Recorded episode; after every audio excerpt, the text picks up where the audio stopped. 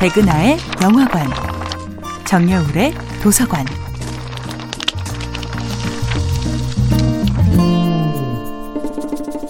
안녕하세요. 여러분과 아름답고 풍요로운 책 이야기를 나누고 있는 작가 정여울입니다.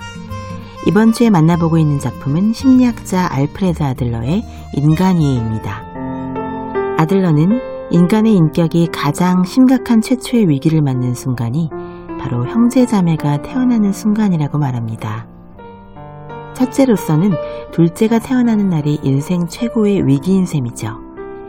아늑한 동굴 속의 황제로 살아가던 아이가 갑자기 또 하나의 꼬마 황제를 맞게 되면서 첫째의 가슴 속에는 끔찍한 지진이 일어납니다. 부모님에게 내가 전부가 아닐 수도 있구나. 나도 부모님이 필요한 어린아이인데 부모님은 나보다 저 얄미운 어린 것에게 눈과 귀를 모두 빼앗겼구나. 이렇게 생각할 수도 있지요. 부모의 처지에서도 이 두 개의 중심은 혼란스럽기 그지없습니다. 첫째를 예뻐해주면 둘째가 울고, 둘째를 안아주면 첫째가 토라져 버립니다. 알프레드 아들러는 이런 인간의 본능적인 경쟁심을 누르는 가장 긍정적인 에너지로 협업과 연대를 향한 의지를 꼽습니다.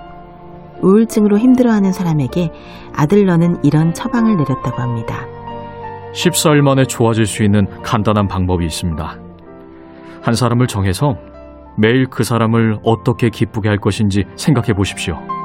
어떻게 하면 그 사람을 행복하게 만들 수 있을까를 생각하는 것이 사랑의 시작이고 성장의 시작이며 자기 안의 우울감을 극복할 수 있는 최고의 비결이 되기도 합니다.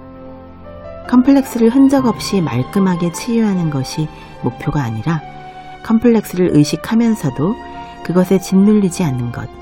나아가 정말 결정적인 순간이 왔을 때는 컴플렉스의 존재를 자신도 모르게 잊어버리고 자신이 넘어야 할 그 인생의 장애물을 훌쩍 뛰어넘는 용기가 필요합니다. 그런 용기를 가질 수 있다면 더 이상 컴플렉스가 우리의 정신을 짓누르지 않을 것입니다. 그러니 컴플렉스가 당신을 짓누르고 짓밟아도 절대 기죽거나 절망하지 말기를 바랍니다.